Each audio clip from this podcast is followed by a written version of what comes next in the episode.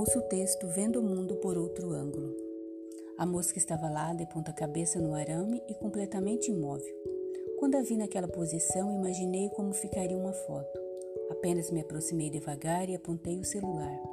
Por incrível que possa parecer, consegui uma boa foto em apenas um clique, coisa bem rara de se acontecer.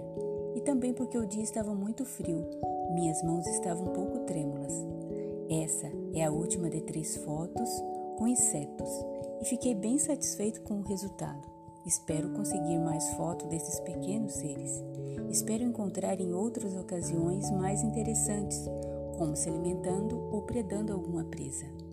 Me lembro que fazia muito frio nesse dia e era bem cedo da manhã.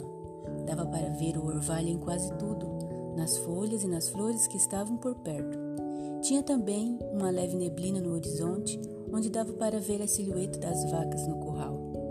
A mosca em si parecia que sabia que estava sendo fotografada, e creio eu que de ponta cabeça ela ficou de um modo interessante e com seus milhares de olhos conseguindo ver praticamente tudo ao seu redor.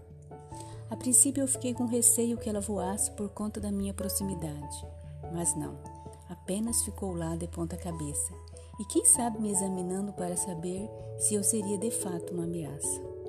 Gostei muito da foto, afinal sou um amante de insetos e qualquer coisa que possa povoar os pequenos mundos ao meu redor. Texto escrito por Daniel Pontes e lido por professora Genilza.